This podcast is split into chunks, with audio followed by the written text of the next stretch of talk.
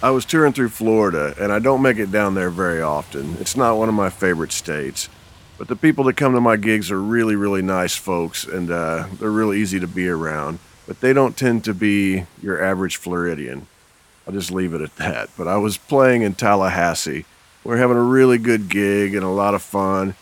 And somewhere in the middle of the show, someone shouts out, "Why don't you make it to Florida more often?" And I had one of those moments of clarity and figured I'd be honest. And I said, if Walmart was a state, they would call it Florida. I soon realized that it might have been better if I would have just kept that one to myself.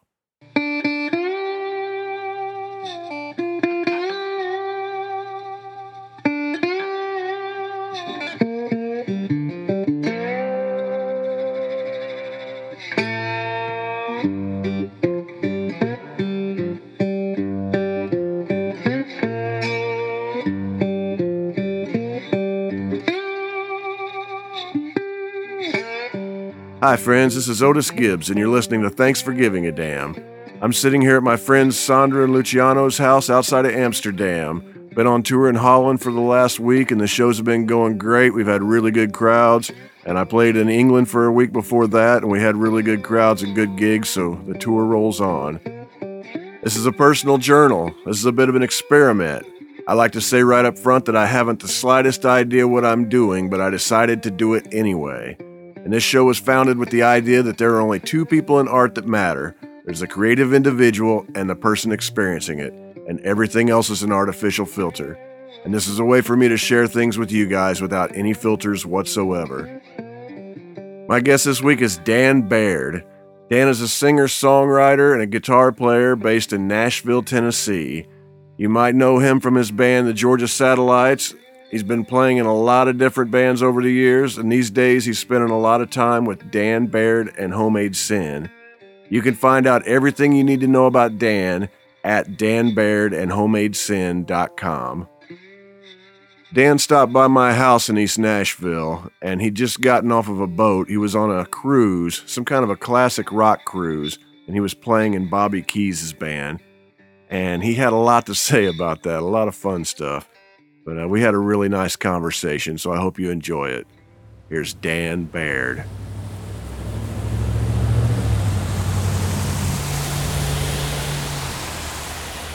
I went on the rock cruise. I went on the Legends of Rock Cruise, equaling, I'm 59 years old. I dye my hair, which is undyed at the moment, because I got the skunk stripe. But it will be dyed very soon. Because everybody else in my band dyes their hair, and I don't want to have to grow it out with it half dyed and half not dyed. So eventually I'll just get to the point where I quit, but I don't know when. Anyway, I went on there. I felt like the youngest guy by far on the cruise.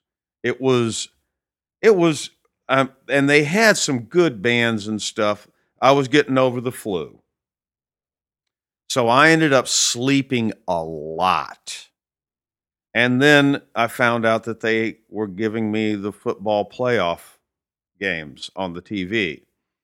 So I watched TV, football, and slept a lot. I did go down and see Paul Rodgers because I was flipping through, and they have, a couple of the bands were, there's three stages, I think, and two of them were always on the tube there and on the boat. And I heard Paul Rodgers sing, and I'm going like, God damn, he still got it. He still got it. And so I said, well, you get your ass up out of bed and go down and watch him. You know the way backstage. You don't have to, you got your little laminate. So I went and I watched him backstage for a minute. And he was old school working the mic, the distance thing that you don't need to do anymore. I mean, it's like, it looked like Sammy Davis was operating the microphone, It was really bad. And plus everything was just totally by rote. I'm going to do this one that goes to this one. I'm going to get them to sing this part. And I'm going, they had a drum solo to stretch the time where he didn't have to say, it's like, who wants to see Paul Rodgers drummer do a god? It's not Simon Kirk, yeah. Who cares? It was terrible, and the guitar players, for me personally, left a little something to be desired. But he was fine with them. You know, it's his band. You know, it says Paul Rodgers right on the front. It doesn't say Bad Company. They're doing Bad Company songs. It doesn't say Free. They're doing Free songs.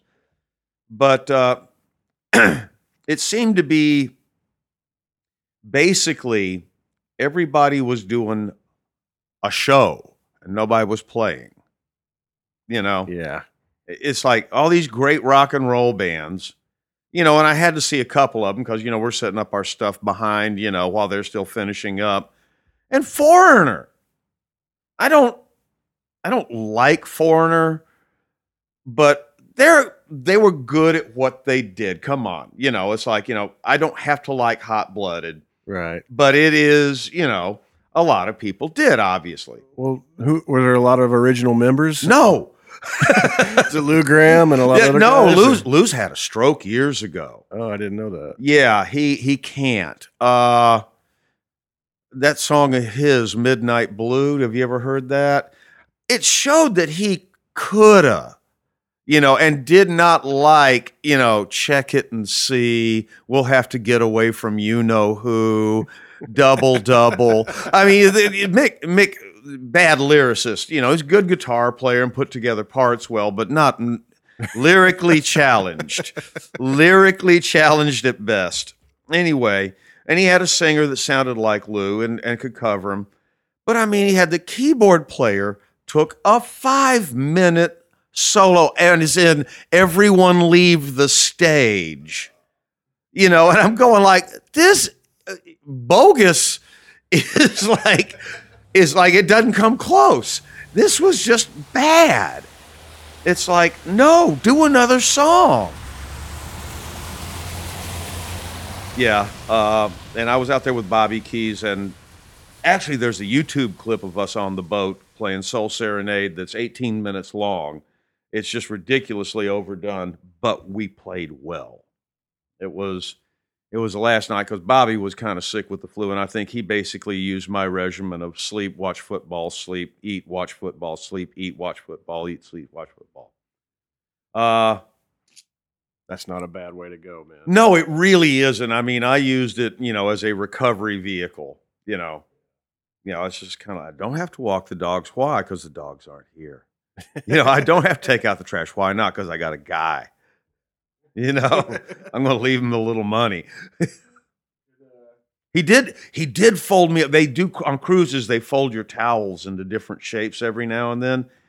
He got me a coat hanger, made wings out of one towel and a little bat head out of the other and hung it up in the middle of the room, backlit. It was awesome when I came in. I was like, I had a bat made out of towels. It was great. I knew exactly what it was the second I walked in. Like origami towels? Yeah. They overfold these towels. It's amazing.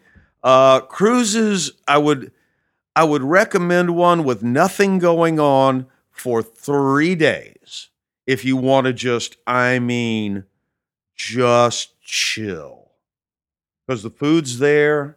You can go down to the dining room, you got to tip the waiter, and it's a limited menu. Or, like me, you can go on the trough line, and it's an amazing trough. It's really good, and everything gets a B or a B+. Nothing gets an A, nothing gets an F. And so, I mean, and it's, you know, with the sit-down dinner, you have to talk to people. With the trough line, you don't. You just go get it and find a two-person table, look out at the water passing by, and it's freaking gorgeous. You know, and it's a great 3-day do nothing. Yeah, but you got to be ready to do nothing because they're really, you know, they can say all this activity and that activity, and it's like, wow, just getting my sorry ass to the workout area was, you know, that was a big deal.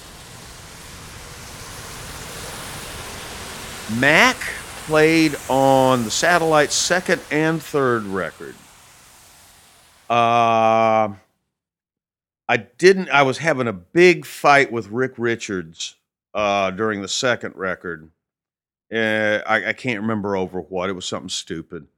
I think it was some idiot dick measuring contest, you know, and I kind of hid the day that Mac came to the studio. My loss, not his. The next time when he came down, we were in Memphis at Ardent Studios with Joe Hardy. And he came in totally, you know, congenial. This is 89, early 89. You know, very, very funny, you know, listened to the songs, made his little charts of the song. I don't even know whether I didn't know about number system at that point. And so he made, you know, I think it was probably a letter chart, you know, and how to, what he wanted to do. And we wanted him on 6 songs. So we, you know, he basically kind of worked through the first 3 and he began to show a bit of his personality. And we said, well, let's break for lunch. And there's a place down the street from Arden called Anderton's, not Sons, Tons, and it's a seafood joint. And it's a good one, too. And me and Rick Richards, Joe, and Mac went down there, and we had, you know, kind of scheduled out an hour 15 for lunch. We stayed down there 2 hours. I don't know how we did. I didn't throw up. He started telling stories. I can't remember one of them. And it was like just laughing so fucking hard. I mean, he is, outside of being one of the sweetest guys, he really does have the dirt on everybody. And over lunch. Now, you got to hire him to play on your record, which makes him a little more expensive, you know, and buy his lunch. But he will drop the, you know, he will drop a dime on a lot of people.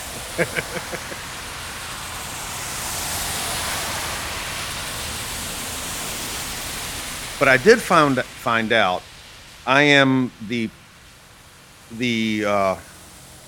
protector and I would say owner, but caretaker of Steve Marriott's 57 Esquire.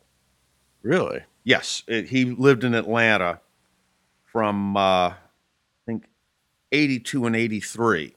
And I had a telly that got stolen. And then I replaced it with possibly the worst Telecaster ever made.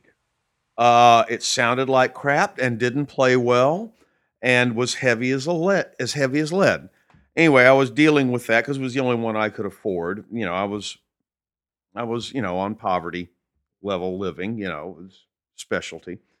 But anyway, Steve came in, he was living there in town, and came in one night and sat in on the third set. And I always was the first guy to give up my guitar. You know, I'm going to get paid the same here. Jam away, man. And Richards was foaming at the mouth to get to play with Steve. And I looked at him and I grabbed my guitar and put both hands around it. And just went, one song. You won't let me back up. You know, I get one. I swear to you just, and he was fuming. And he gave his guitar to Steve. And we played Lit It Rock, I think. And he kept on slowing it down and raising the key. And you remember those old Phase Linear amps, 750s with the VU meters in them? Yeah. We had one of those for our monitors. And I set it to where me, Richards, when we were singing, we'd eat the mic and it would zero. It wouldn't go into distortion, you know, into the plus side. Steve was about 7-8 inches away. We finally got it low enough, slow enough, and high enough pitch-wise that he was like, you know, Roy, right there, you know, just and D. And he lets go with I'll turn my head to the side a little. In the heat of the day. And I sat there and went, I got to learn how to do that. I've got to learn how to do that. And I looked over and when he went for down in Mobile, Alabama, I looked over at our power amp, and while he was not singing, it was down, you know, normal little bump, you know, picking up the band, and it bent one of the damn needles. when he hit the note. And I was just sitting there going like, I have so got to learn how to do this. We went over that night. I gave up my guitar right afterwards, was just sitting there just going like, oh my God in heaven. You know, it's just, yeah. He's not washed. Because he grabbed my collar right at the end before I walked off, and he pulled me down and went, you thought I was washed up, didn't you? And I went, oh, kind of. You know, oh, I'm really sorry. You know, and he said, you know, he invited the band to come over to his place afterwards, listen to his records and stuff, blah, blah, blah. And he had a room over on the side. And much like you've got your Gibson Les Paul, he had a G brand Gretsch, you know, and the Esquire that I now am caretaking. And I said, now, mind if I play that guitar for a minute? He goes, no, strings are terrible old and everything. Probably eights on it or something. It did have eights on it. I couldn't stand it. It's way too little a string. I sat down there and I played that guitar for 3 hours. You know, one of my heroes is upstairs, you know, making jokes, you know, laughing with the guys. I'm sitting there. I'm so in love with this guitar. Everybody comes filing back out. I realize I have to leave. I cannot play this guitar anymore.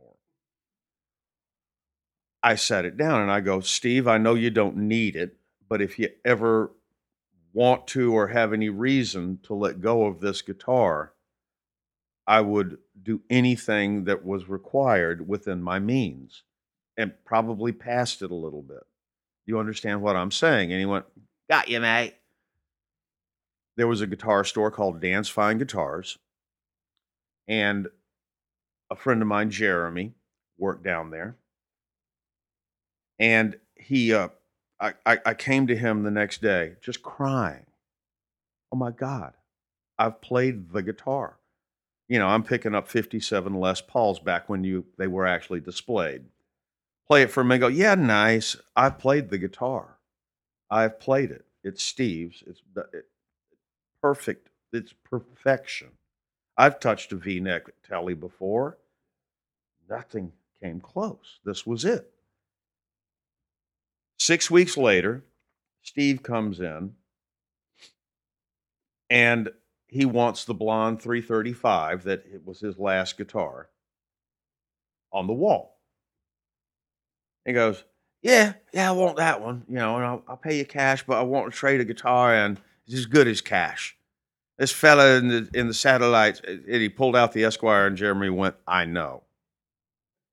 You know, he comes to the show that night because we're playing Thursday, Friday, Saturday, and Monday, you know, 3 sets a night at this place called Hedgens. We just did our residency. We learned how to be a rock and roll band right there. Many different teachers along the way, but it was on a Thursday night, I think.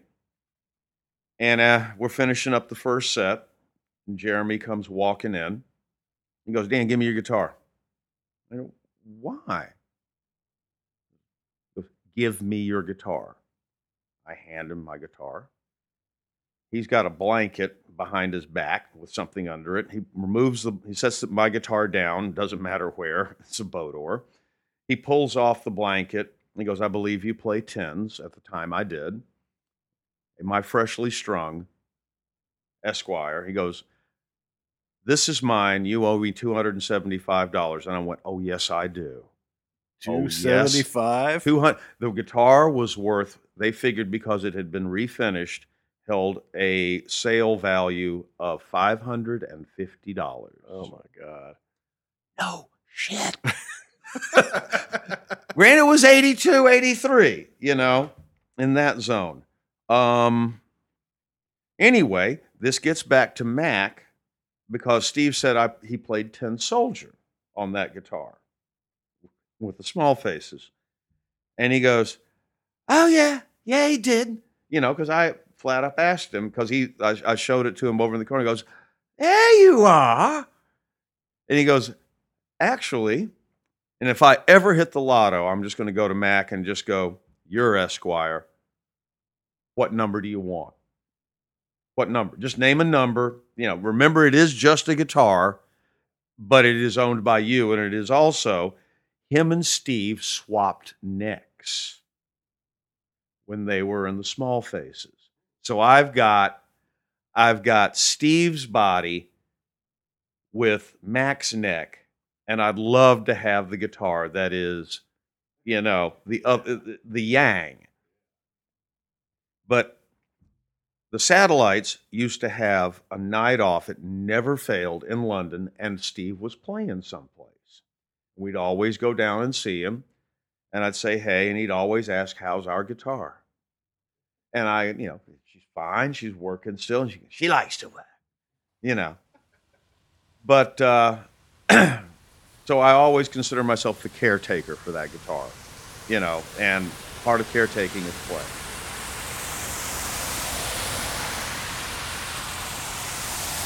I played with you guys in Harisau, Sweden. I'm sorry, Harisau, Switzerland. Mm-hmm. And you guys just had problem with the border patrol. Oh! We have finally cleared debt. That's a long story. We were bringing... Okay, the band is landing in Zurich. Mick, our manager, and Pete, our driver, have come down from England with the van loaded with our gear. Everything but the guitars. Still fly those over and back, but I got a whole rig over there. It's just so much easier than trying to get good gear over there because they club owners don't specialize in good gear. So we have a whole back line and some merch. We've been in and out of Switzerland a number of times. Well, they get this little hotel in an out-of-the-way place in Switzerland for them to come. They cross the border, you know, at night when it's not busy, come run down to Zurich, pick us up, and we go do the first gig in Switzerland. That's the plan. We land. It's getting kind of, you know, an hour, everybody's there and an hour past time, and they're usually there as the first person lands. You know, we're coming from New York City, Wisconsin, and two from Nashville. We get in a little bit different times, but our travel agent's good. It's usually within an hour. We're all there and looking around, and it's like, you know, what the hell's going on? You know, we've been here an hour and a half. No Mick, no nothing, no message over the PA. I get online. You know, you got to, all right, I'll buy some net access here. You know, see if anything's come up. Dan, quickly as possible, it's a total emergency. You know, call this and such a number. We've been impounded. Turns out, and they're like threatening to put the damn van itself up on eBay. They're ready to do it. You know, the border guards. And you got to remember, Switzerland's not part of the EU. They did not sign the treaty. They are their own entity because they're neutral. And they're neutral about everything in the world but money. I'll tell you that. Anyway, they assess the value of the merch and figure up, you know, the entirety of all merch, all T-shirts, all CDs, and we're just starting the tour. They assess that we owe them $12,000. Oh, my God. Now, rock bands on certain level have $12,000. Some rock bands don't. I fall into category B. Don't have it. You know, I could raise it, you know. Anyway, so Keith Christopher is with, okay, there's the four of us. And Keith has been known to be on an airplane and libate and get to the terminal and re-libate. And he's pretty well libated. So Keith's not going anywhere. We figure all this, you know, what to do out, some phone calls and stuff. Morrow, our drummer, who does speak German, and Warner Hodges take off on a train to the border town. I have got to watch all the luggage, the guitars, and Keith. That's my gig. And, you know, and I'm keeping the use, you know, I bought an hour's worth of time. I'm keeping the use down and stuff. And it's like, ends up, they won't take American Express, which is all Warner has with them. And Morrow has a Visa and an American, and a MasterCard. We basically go max out his cards to get the hell out of there. We don't know what we're going to do. We're on a marginal tour anyway. You know, it was going to be, everything was going to be okay. Everybody was going to make their earnings. And we have a meeting, you know, amongst the band after we figure out what's going on. We're in the whole 12 big. Mick hadn't got it, our manager. The driver is not going to be responsible. What they had done was they had driven through a border that supposedly, with no barrier up or anything like that, supposedly closed at 10 at night. It's written small in German. Neither one of them read German. It's very easy to go through one of those without knowing. They get through there, they pull up to their hotel, get ready to get out, and the cops descend, the Border Patrol descends on them. They are now, you know, Switzerland's most wanted. They come, okay, then we find out, you know, they're all night, you know, how are you going to raise this money? That's all, you know, we finally show up the next day, and we ended up putting it on Morrow's credit cards. And I'm figuring for a year, you know, well, just, you know, work some of it off. You know, I know it. Basically, we've been keeping up with interest is all we've been doing. And so I go, all right, we're going to figure out a way. We're going to put it on my home equity line of credit. You know, instead of the 15% a year, we're down to, you know, a reasonable loan. Homemade Sin did a show at the Rutledge that Frank happened to videotape. And we put it out as a DVD to raise money, made a big deal about it. Ended up that the Swiss government somehow got embarrassed. We had got enough Swiss people on our side to, you know, like get them angry. And they forgave half of our debt. Really? Yes. And we raised the rest of it. You know, some people made big, giant contributions. Ian Hunter. I mean, he threw 500 British pounds at it, which I'm just like, thank you, sir. Ian's beautiful, man. Yeah. And some other people, private people that I know, you know, gave $500 here and there. And it's just like, you know, so we've actually, that turned into something where off of that DVD, we each came home with a little money. Because I was going, at the end of this tour, you know, we're taking everybody's pay, and that debt is gone. You understand? You know, a buck for a buck, you know, everybody. And because we had a meeting, it's like, you know, we could take our manager, who was marginal, who's living marginally, and put him out of business and make him responsible for the entire 12 grand. You know, absolutely just put him out of business. You know, the guy that's been working me since 2000 and has never stiffed me. Yeah, not even close. Mick's a good guy. Yeah, he's a great guy. Mick Brown is a good man and can't read German, don't it?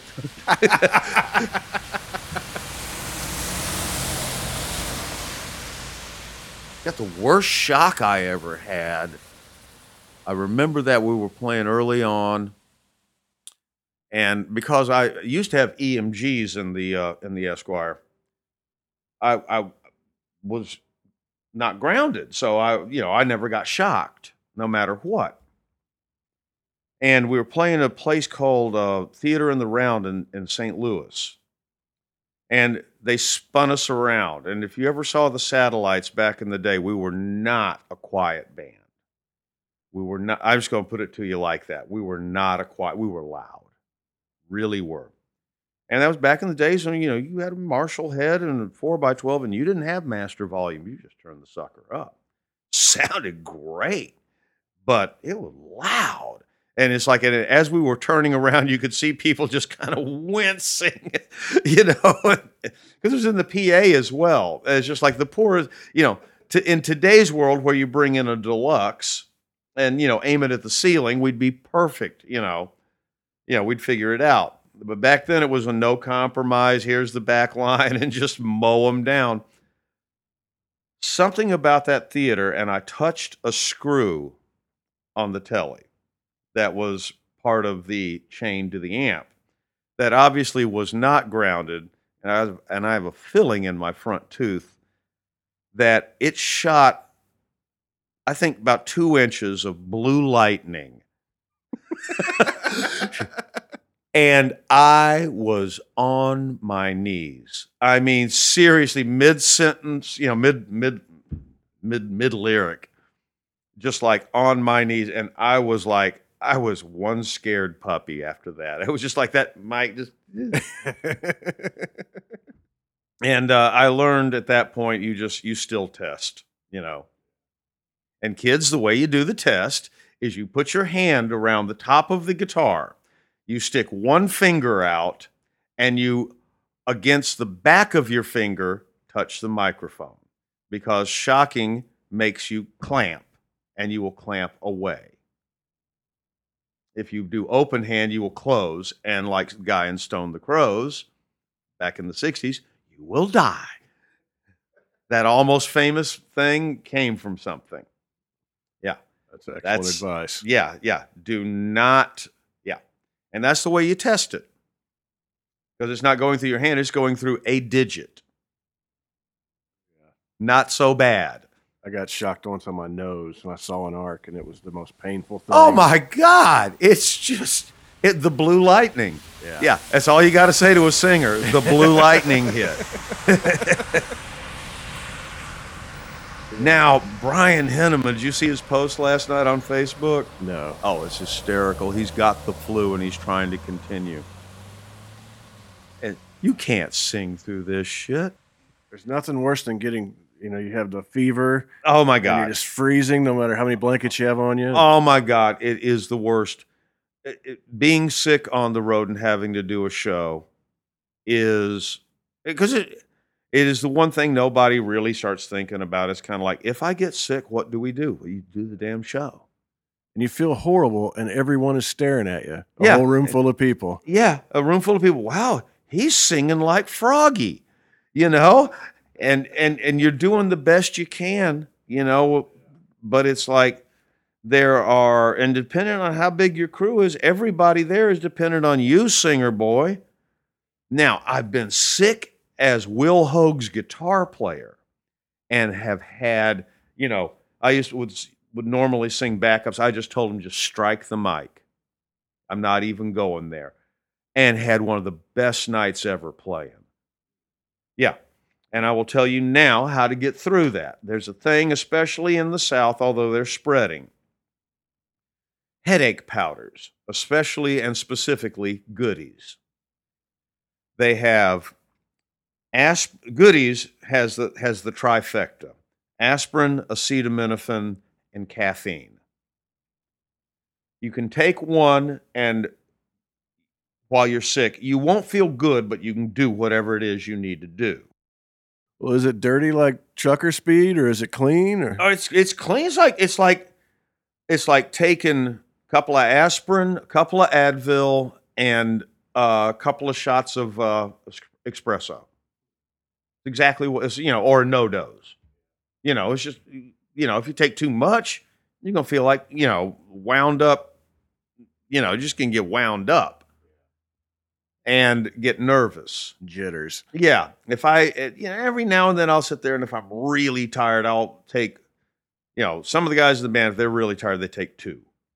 You know, I don't want to take two. I'll have a cup of coffee and. But, you know, and I don't take them recreationally because they're hard on your liver. They just are. But, you know, before any show, yep, I've tried it without one. Get up and go, got up and went. You know, seriously, just, you know, it's just old man stuff. I'm letting way too many people know how to do this. Yeah, it's actually an excellent primer on, you know, how to do it. You'll find yourself, and if you find yourself getting fussy while you're on it, realize that it's you. You know, you've got too much caffeine in your system. You're being fussy, but you can get through the show. You know, you can do a nice long show, and then, and are you worried it's going to keep you up all night? Not if you put on a good show. You know, if you throw yourself at it hard, which is what I use instead of talent, you know.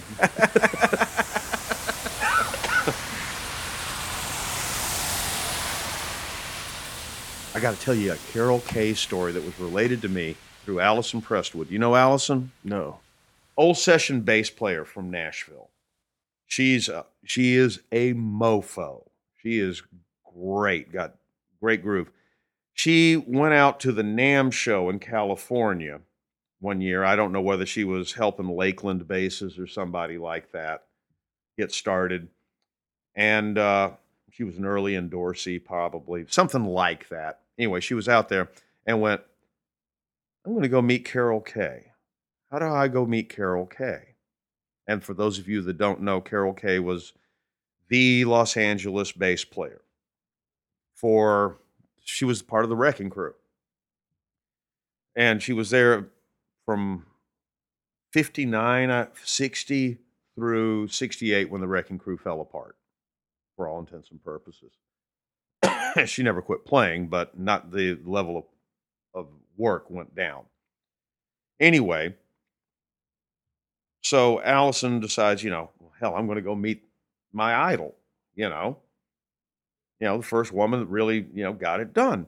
So she went out there and she found up Carol and went, you know, I'd like a bass lesson. She goes, okay, hon. You know, when? You know, today. Well, actually, I could fit you in. Come on over. And she goes, you know, comes up to Carol and she goes, okay, well, what do you know? And so she's busted automatically. You know, she starts playing. She goes, you don't need a damn lesson. You know, after 2 minutes, and she goes, I want to learn how to play with a pick. She went, you hold it between your thumb and your first finger. Let's go get lunch. So they're going to get lunch, and she starts talking and telling a story about, I guess it was Leon Russell was sick one day, and they needed a piano player. And this guy comes in, and he's getting to play with the Wrecking Crew, you know, 64, 65, you know. And he's going like, I'm going to show these guys I belong. You know, I belong. They ought to get rid of Leon Russell and get me. And so they do whatever song it is, and they're getting ready for the first take. And he begins overplaying to show them his chops. And it's like Tommy Teodesco's looking at the ground. Hal Blaine's looking at the ground at the end of the first take. You know, Glenn Campbell's looking at the ground. And finally, the lady with the beehive hairdo, who happens to be Carol, looks up from her bass and just looks out across at him and goes, good God, young man, I hope you don't fuck like that.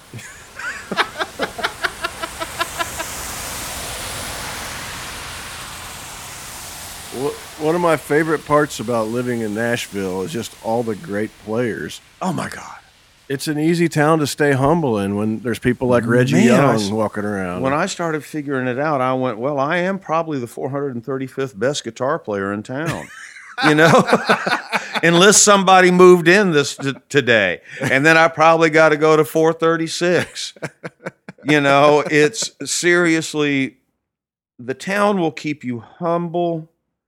It'll also keep you interested in the fact of if whatever it is that you're good at, and it's you're not going to be able to out solo anybody.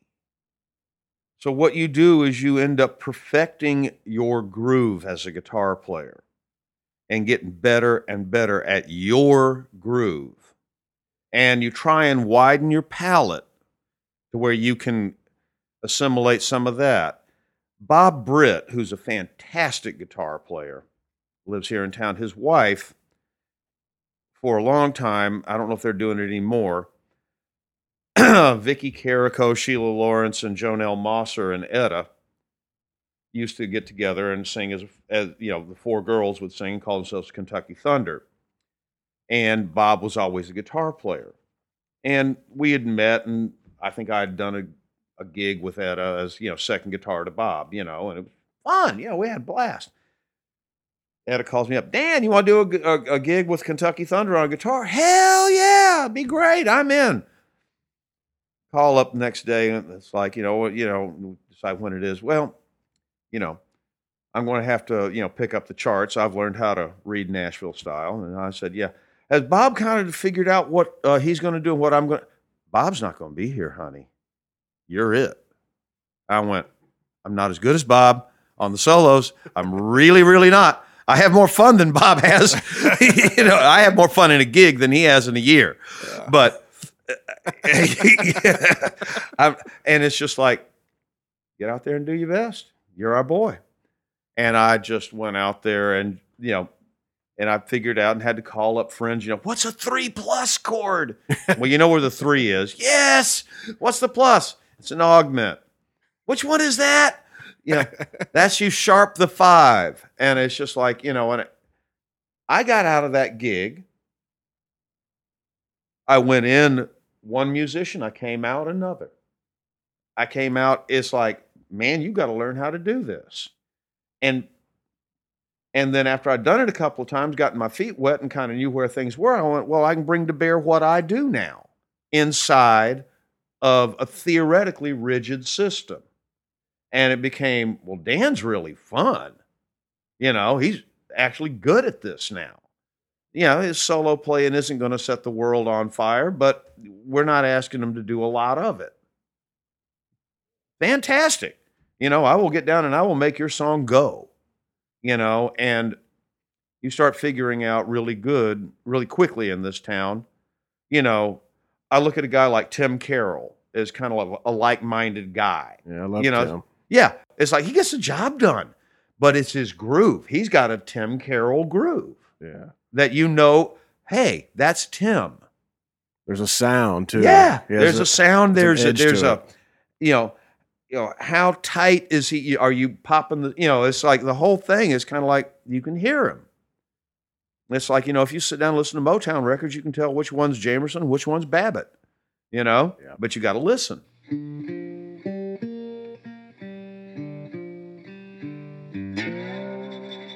You know, in this town, it's just a lot more of them. I can tell which one's Pat Buchanan. Bam, like that, you know? Yeah. But that's the great thing about living here is you, that's the ante table you're playing. You know, it's not penny ante poker, y'all. You know, you better bring something. Dan, I appreciate you coming over. Absolutely. Here. Absolutely. I had a blast, Otis. Appreciate you chatting with me. And not a problem. Yeah. Yeah.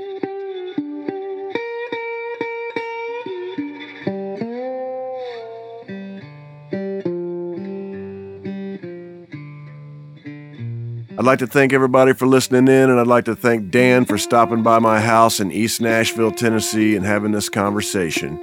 You can find out everything you need to know about Dan at danbairdandhomedadesin.com. If you'd like to help support this show, just go to otisgibbs.com, and you can pick up a CD, a t-shirt. You can download any record I've ever made. You can buy one of my photographic prints. You can buy one of Amy's CDs. You can buy one of Amy's children's books. But anything that you buy, we'll mail from our living room to yours, and we'll even put in a little thank you note. If you'd like to help out but you're a little short on cash, just go to iTunes and leave us a 5-star review. Leave a comment on there. It'll take you just a few seconds, but it'll help us move up in the search rankings and help a lot more people find out about this show. But if you enjoy this show, or you enjoy my music, or you enjoy Amy's music, please take the time to tell a friend and help us spread the word. And if you'd like to send us a message, we'd love to hear from you. Just send us an email at info@otisgibbs.com. I'm Otis Gibbs. Thanks for giving a damn.